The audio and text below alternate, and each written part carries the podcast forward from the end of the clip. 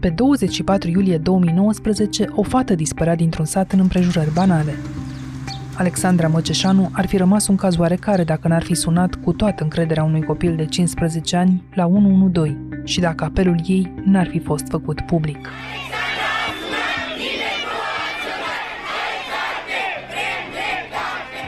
Șocul acelui moment a umplut ecranele și piețele publice de promisiuni. Politicienii ne-au spus că vor fi pedepse mai mari pentru agresori și mecanisme noi de localizare a copiilor dispăruți, iar noi, ceilalți, ne-am promis că nu vom mai întoarce capul cu indiferență. Cred că am greșit cu toții. Când am stat și nu ne-am implicat și nu ne-am spus că nu e bine așa, mie ca părinte mi-e groază. Le-a trebuit 19 ore și copilul a murit cu polițiștii și cu oamenii în fața porții. Azi în România sunt 222 de copii despre care nu se știe nimic și alții, poate zeci, poate sute, pe care poliția nici măcar nu-i mai caută. Un stat e puternic câtă vreme cetățenii lui cred în el, iar la mijloc e întotdeauna o sumă de tranzacții imaginare. Respect pentru reguli contra justiție. Taxe contra siguranță. Câtă siguranță mai azi în România, unde ajung copiii dispăruți când supraviețuiesc și cât se străduiește statul să afle despre ei, ce s-a schimbat după Caracal? Ne răspunde Adriana Oprea, reporter la Libertatea și jurnalistul care face de 15 ani campanii de presă pentru găsirea copiilor dispăruți. Eu sunt Anca Simina și ascultați On The Record, un podcast recorder în care știrea primește o explicație. Adriana, suntem la un an de la dispariția Alexandrei Măceșanu. Numele acestei fete nu-i mai este nimănui străin. E fata despre care toată lumea știe că a sunat într-o zi la 112 și s-a răspuns în răspăr. Da. Am fi zis atunci că statul însuși își joacă existența la caracal, fie se curăță, fie pierde încrederea oamenilor. Ce vedem după un an? S-a întâmplat așa? Nu s-a întâmplat nimic. Suntem în același loc. Iar despre Alexandra știm că a sunat la 112 pentru că înregistrarea acelui telefon a fost făcută publică. Poate că au fost și alți copii care au cerut ajutorul poliției și au sunat la 112 statul putea să schimbe cu o singură condiție, să-l intereseze, să păstreze sau să obțină încrederea oamenilor în el. Dar nu îl interesează lucrul ăsta. Această dramă ne arată unde este dus statul cu instituțiile lui atunci când pe primul loc sunt puse salvarea și protejarea infractorilor dar îți amintești, atunci au fost oameni care au cerut iertare Alexandrei, care au spus că nu o să mai permită să se întâmple asta în România. S-au uitat. S-au uitat. Da, uităm. Dumnezeu, am uitat de colectiv. Avem această capacitate. Dar a zdruncinat ceva cazul Caracal? Măcar funcții, dacă nu conștiințe. Pentru o scurtă perioadă de timp. Hai să facem un epilog, să spunem ce s-a întâmplat între timp cu toate personajele acelei povești înfiorătoare și reale deopotrivă. Alexandra nu mai este? Uh-huh. Gheorghe Dincă e judecat? Camera preliminară de la Tribunalul Dolj a decis că judecata poate începe pe fond, însă el a făcut uh, contestație și nici măcar nu a început judecata contestației la Curtea de Apel Craiova, deci e departe judecata fondului, probabil prin toamnă. Ministrul de interne, Nicolae Moga, și-a dat demisia după șase zile și s-a întors în Parlament. Zilele trecute l-am văzut, a votat în Senat împotriva legii carantinării, de exemplu. Am înțeles. Dar ceilalți Polițistul din Dobrosloven, de exemplu, omul acela la care tatăl Alexandrei s-a dus să anunțe dispariția și care a răspuns inițial mai vin o mâine dimineață, Neluțule, dacă nu se întoarce. Unii dintre polițiști s-au pensionat, alții au fost pentru o vreme cercetați. Procurorul care a dat ordin să se aștepte până dimineață a fost uh, cercetat de inspecția judiciară, dar uh, CSM-ul recent l-a repus în drepturi. Nu, nu e nimeni vinovat. Toată lumea e bine mersi. De câți ani documentezi tu cazurile copiilor dispăruți? Din 2005, adică 15 ani. Și ai idee dacă sunt zeci, sute de copii prin poveștile cărora ai trecut? Da, sunt sute de copii de ale căror cazuri știu și câteva zeci de cazuri de care m-am ocupat în amănunt. Ți-ar fi greu să vorbești despre unul? Sau mai știi care a fost primul? Ar fi nedrept să vorbesc despre un anume, pentru că toți sunt... Dar um, cazul Andreea Simon pe care lumea știe, adică asociază fotografia imediat. E unul aparte. Avea 9 ani când a dispărut din Miercurea Ciuc, în decembrie 2005, pe drumul dintre magazin și casă plecase să cumpere niște apă minerală, chibrituri, smântână. Ceea ce facem toți cu copiii noștri la un moment dat. Le dăm libertatea asta de a merge până la magazin, Și nu? nu ar trebui. Era seară, întuneric. Și pe drumul ăla, nu știu dacă erau 200 de metri, copilul a dispărut.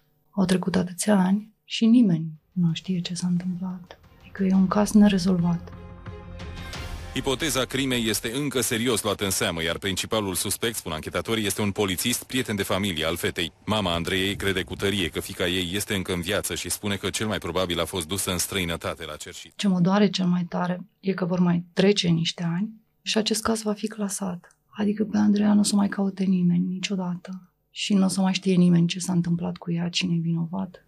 Dar câți ani trebuie să treacă pentru ca poliția să uite că un caz există? A existat o dispoziție dată în 2007 care prevedea 20 de ani, dar între timp acea dispoziție a fost modificată prin alte dispoziții. Iar recent am descoperit că cazurile din 1990 până în 2001 nu mai sunt în evidențe. Pe site-ul poliției, dacă ne uităm acum, uh, într-adevăr, cele mai vechi cazuri sunt relativ recente. Mhm. Pare că toți copiii dispăruți în anii 90 au fost găsiți. Sunt uh, în așa zisă evidență pasivă. Știi, ca să nu spunem că le-am aruncat dosarele în niște sertare, le-am încuiat sau le-am dat la arhivă și au fost tocate acele dosare. Mi s-a întâmplat să încerc să documentez cazuri vechi de copii dispăruți, să merg la poliție și să-mi spună că nu mai au dosarul. În 2005, când am început uh, campania pentru copii dispăruți la Jurnalul Național, am fost atunci o mână de reporteri care a sunat la toate inspectoratele județene de poliție și am luat evidența atunci, le-am luat evidența cazurilor vechi. Nu cred că ni le-au dat pe toate, dar mare parte din ele a rămas totuși undeva. Și atunci erau deja sute de copii care nu fusese răgăsiți, dar pe care nimeni nu-i mai căuta de fapt? Da, Citind despre asta am găsit o informație absolut halucinantă. Există, se pare, un singur criminalist în România capabil să facă acele portrete care te îmbătrânesc, mm-hmm. care să estimeze măcar cum evoluează Florin un copil. Lăzău, Într-o țară în care dispar din ce 3, 4, știam, 5 mii de copii pe an. a ajuns la această performanță făcând niște cursuri în Statele Unite, iar cursurile și le-a plătit singur, pentru că a primit într-un an premiul de polițistul anului, ceva de genul ăsta, și au dat și o sumă de bani și el din banii aia s-a dus și a făcut acest curs. Este un om dedicat și pasionat. Într-o vreme puteam să-l rog să ne ajute. Apoi s-a dat o altă dispoziție, ca el să nu mai îmbătrânească decât acele cazuri care vin de la inspectoratele județene de poliție. Adică nu tu ca jurnalist, Mhm. nici tu ca părinte. Exact, că poate tu depui mai multe eforturi și cu siguranță îți dorești mai mult adevărul decât uh, cei care teoretic ar trebui să o ocupe de caz. Acum, cazurile fiind în evidența pasivă, Hai să explicăm uh, ce înseamnă exact intrarea asta în evidența pasivă. Vreau să fiu sigură că am înțeles corect. Așadar, înainte, după 20 de ani de la dispariția unui copil, poliția înceta să-l mai caute. Mhm. Acum termenul ăsta s-a scurtat, la capătul câtor ani dosarul este închis. Conform unui proiect care zace din decembrie la Ministerul Afacerilor Interne, proiectul de lege privind uh, persoanele dispărute, e trecut un caz în evidența pasivă la șapte ani după ce minorul a împlinit 18 ani. Contează deci la ce vârstă dispare. Da, Și cei mai mulți, dacă ne uităm pe cifre, dispar în adolescență. Generația care nu concepe să fie delogată nici măcar un minut și care crede că orice zi fără un like pe Facebook se poate numi o zi pierdută este într-un mare pericol. Pentru că, iată, am ajuns să discutăm despre drama Andreei și Biancăi, două copile de 11 și 13 ani din Constanța, date în urmărire națională după ce au cunoscut niște băieți online. Există mai multe tipuri de dispariții. Avem rătăcirile, unde copiii de vârstă mică, în general, dispar în spații deschise, adică m, sunt lăsați nesupravegheați, mai ales la țară, și ei ies din curte și se rătăcesc pe un câmp, într-o pădure. E o dispariție la care poliția trebuie să se mobilizeze imediat și voluntarii, pentru că ni s-a întâmplat ca acei copii rătăciți să moară cu zile, să fie găsiți prea târziu după 3, 4, 5 zile deshidratați, morți prin hipotermie și din cauza frigului și prin înfometare. Există apoi suspiciunile de nec, care sunt cele mai tragice dintre dispariții. Copii la fel lăsați nesupravegheați, se duc la scăldați sau merg în preajma unei ape și cad acolo și nimeni nu mai caută un copil viu în apă. Există disparițiile cele mai alarmante și anume răpirile. Când copiii sunt uh, luați cu forța sau ademeniți, cu vorba bună, în general de cineva care face parte din cercul de cunoștință al familiei. Atenție, nu umblă omul negru să răpească și de cele mai multe ori aceste răpiri sunt făcute în scopul unei agresiuni sexuale, iar apoi copilul este ucis. Clarisa Chelaru, Andreea Dodan, sunt multe cazuri din nefericire. E și aici foarte importantă mobilizarea poliției pentru că e o chestiune de ore ca să mai găsească copilul în viață.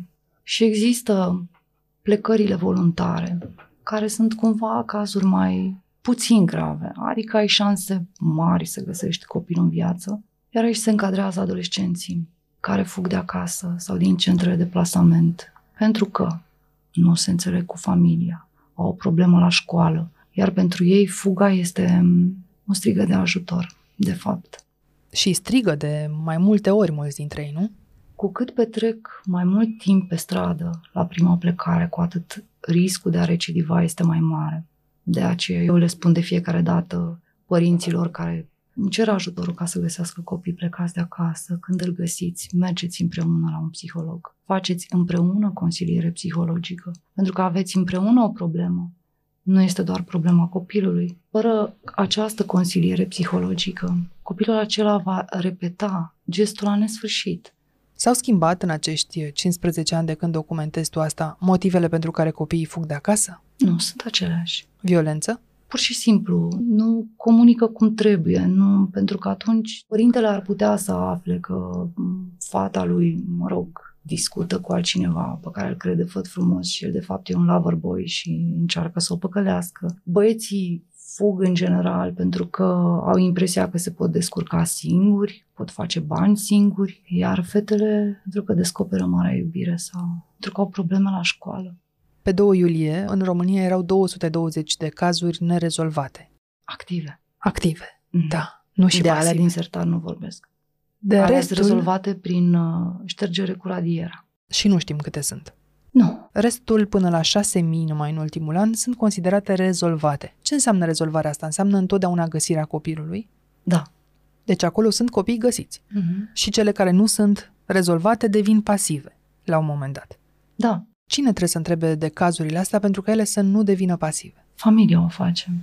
Atunci când familia renunță sau eu știu, pleacă părinții în străinătate sau nu se mai întâmplă nimic. Dar în mecanismul prin care autoritățile caută acești copii, s-a schimbat ceva în ultimii 20 de ani? Nu s-a schimbat nimic. O să-ți dau un exemplu, că tot am vorbit de Alexandra Măceșan. La câteva zile după ce apelul ei a fost făcut public, dacă îți mai aduce aminte, PNL București a făcut așa un protest în fața Ministerului Afacerilor Interne, unde au adus 400 de perechi de încălțări pe care le-au așezat pe caldarâm.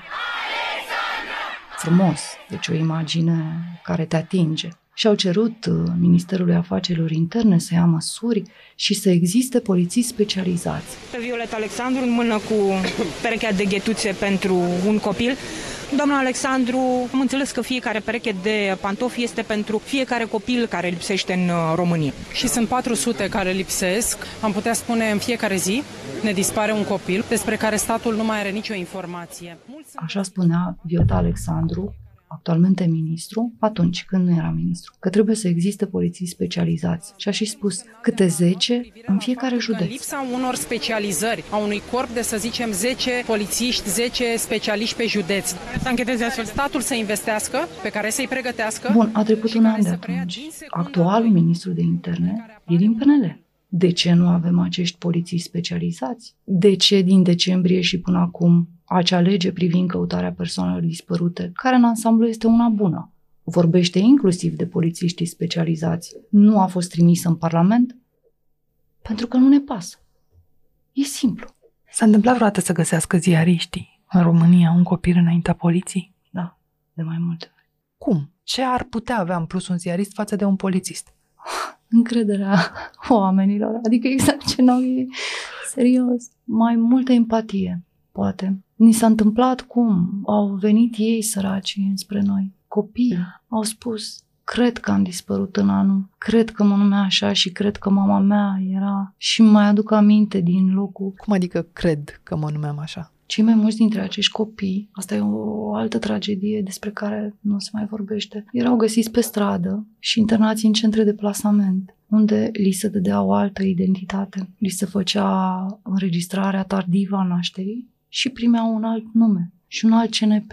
Și apoi unii dintre ei erau dați spre adopție internațională trăind în centre de plasament, apoi într-o altă țară, într-o altă familie, amintirile se șterg, se stompează și era foarte greu. Adică stăteam de vorbă cu ei zile întregi ca să încerc să mai aflu ceva. O fată Carmen era de undeva din zona Ardealului și nu știa decât uh, ungurește să vorbească și a ajuns prin Vâlcea, în sud. N-au înțeles cum o cheamă, dar nici n-au adus un translator, n-au înțeles nimic din ce spune copilul ăla, dar nici n-au încercat și au dat al nume, au internat-o într-un centru și își aducea aminte că erau niște corcoduși cu frunza roșie în gara din satul ei.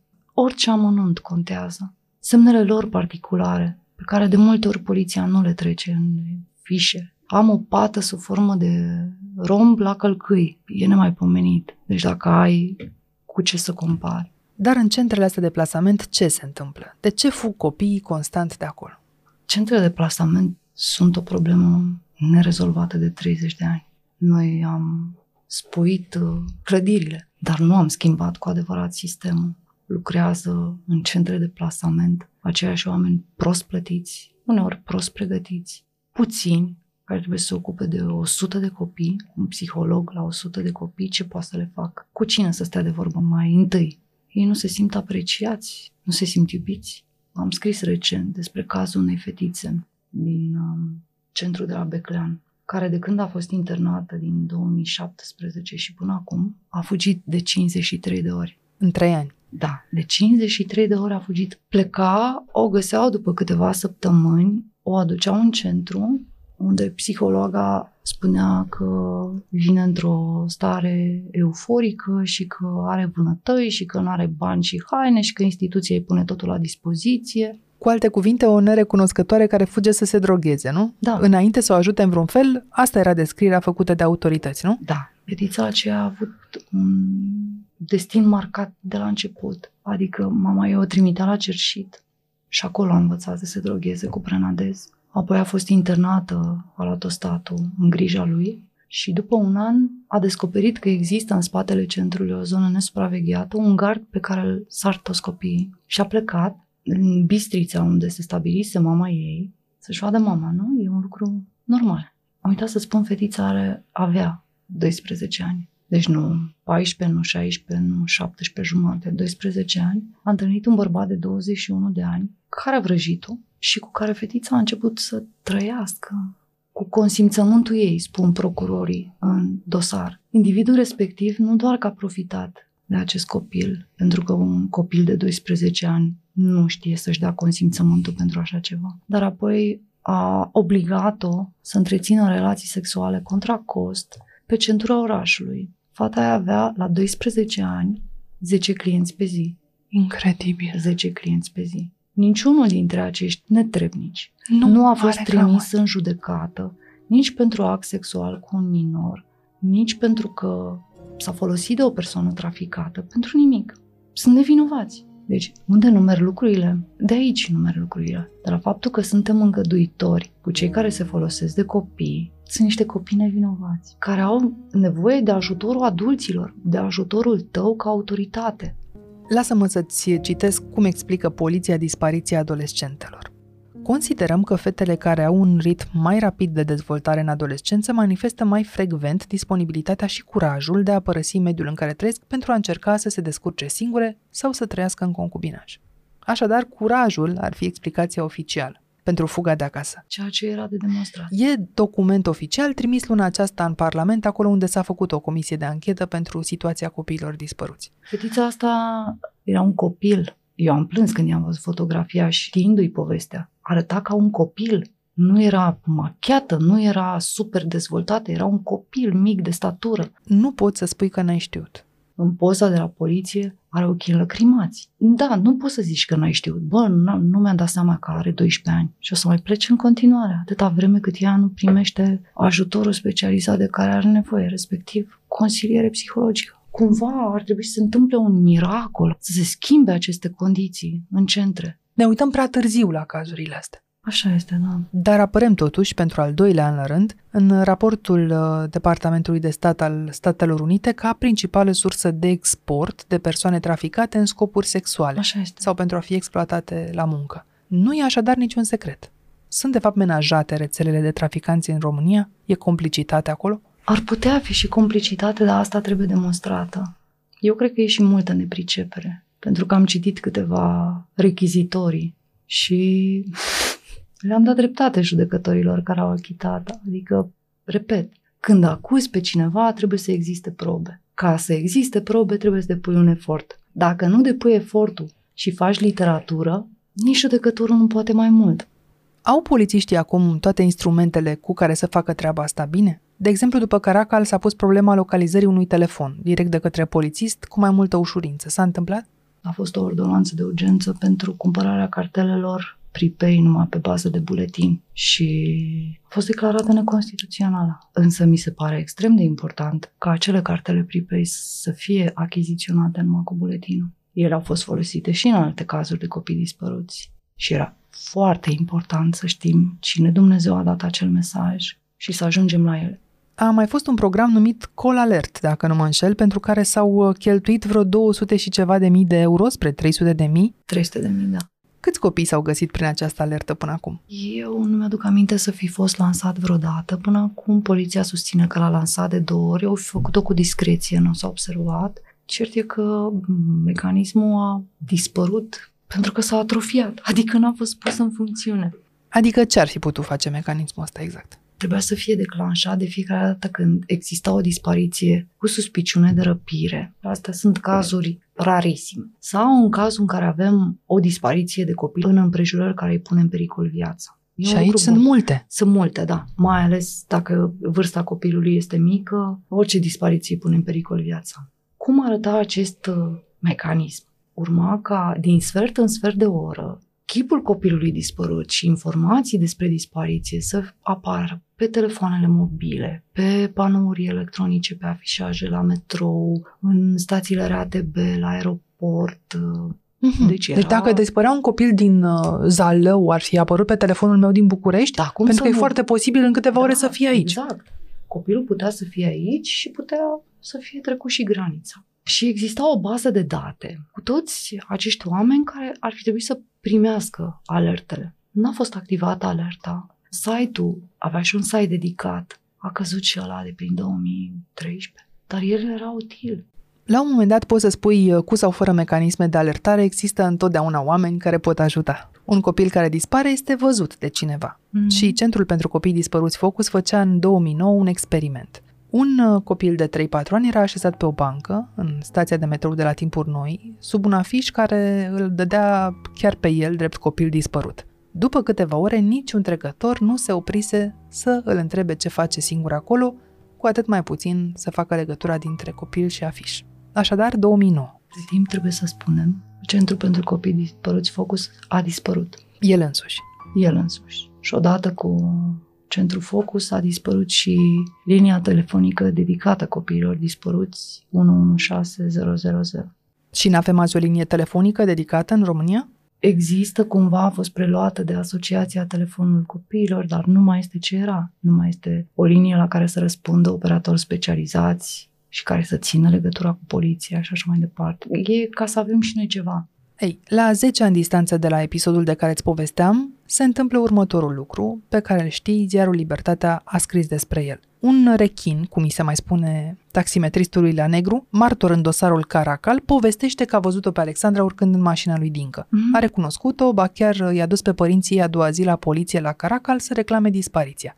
Dar nu a spus nimănui nimic. Și citez acum replica lui din ziarul Libertatea care i-a descoperit mărturia în dosar. Am zis că de ce să mă bag? Nu e treaba mea. Da, nu e treaba mea. Suntem toți în nepăsarea asta a noastră sau în teama noastră complici la disparițiile acestor copii?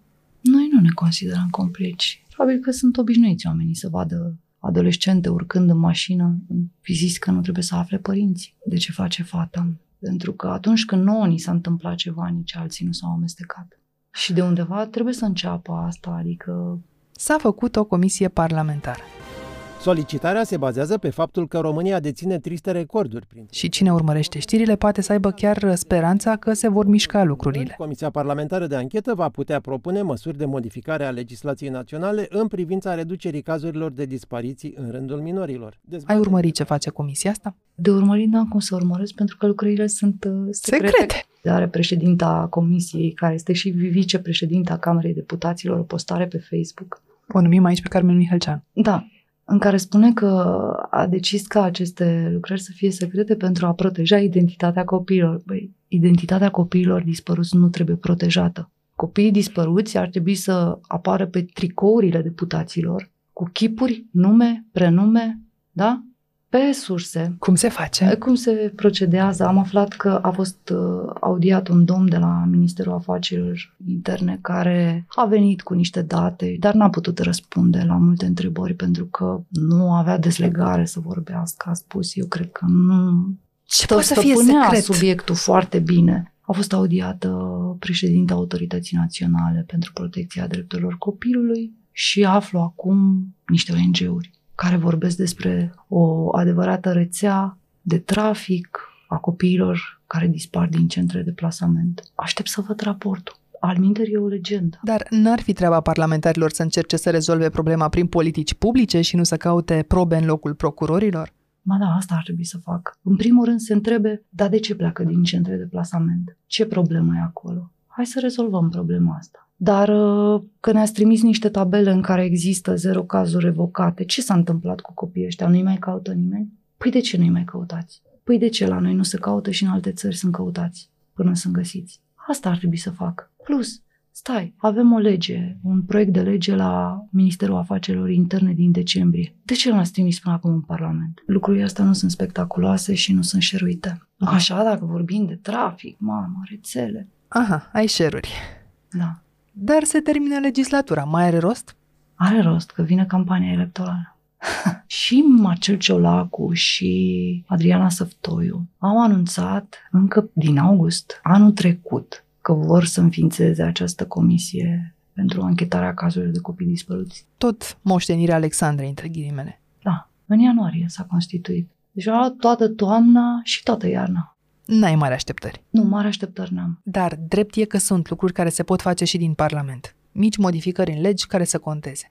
Tot după cazul Alexandra, dacă mai ții minte, premierul României, Viorica Dăncilă, era atunci, anunțase că va mări pedepsele pentru agresorii sexuali de copii. Sunt femeie, sunt mamă, știu ce înseamnă grija.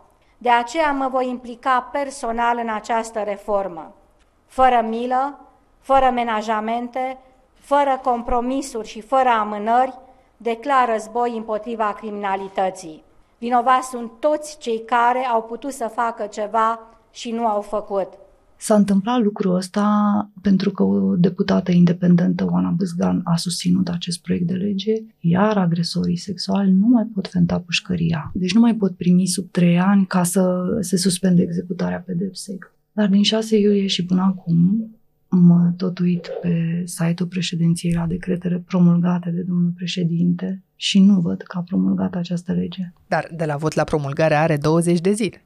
Oi fi o mai nerăbdătoare. E o lege importantă și am așteptat-o de multă vreme. Deci important e ca toate aceste gesturi mărunte care pot schimba lucrurile să fie duse până la capăt și să nu fie abandonate. Hai să rezumăm. A trecut un an, dosarul Caracal este în instanță, dar la Caracal și în general în România mare lucru nu s-a schimbat, merge la fel de bine taximetria la negru, copiii din sate sunt la fel de dependenți de meditațiile făcute la oraș, da. iar căutarea copiilor dispăruți se face cam la fel, fără polițiști dedicați, fără tehnici noi, fără oameni pregătiți care să răspundă la un telefon pentru dispariții, doar pedepsele pentru agresori sunt uh, pe cale să se mai mărească. Ce s-ar putea totuși schimba cu destulă ușurință în România ca să nu mai fie nu sute, nici măcar zeci de cazuri de copii dispăruți rămase nerezolvate?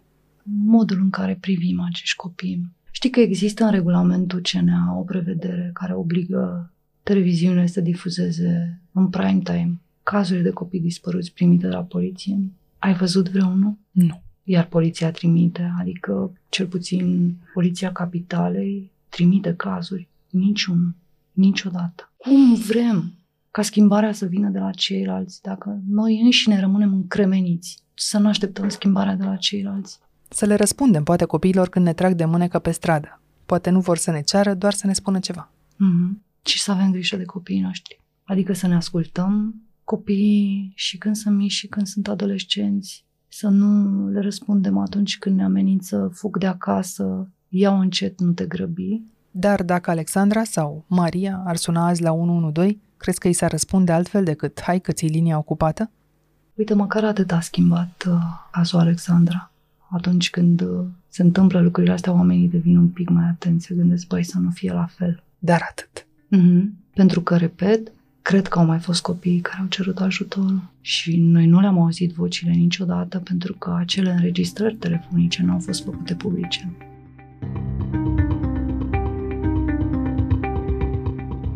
Ați ascultat On The Record, un podcast săptămânal produs de Recorder și susținut de Banca Transilvania. Ne găsiți pe Apple Podcasts, pe Spotify ori pe orice aplicație de podcast pe care o folosiți. Vă recomandăm să ascultați și podcastul BT Talks, disponibil pe bancatransilvania.ro podcast. Eu sunt Anca Simina, ne reauzim vineri.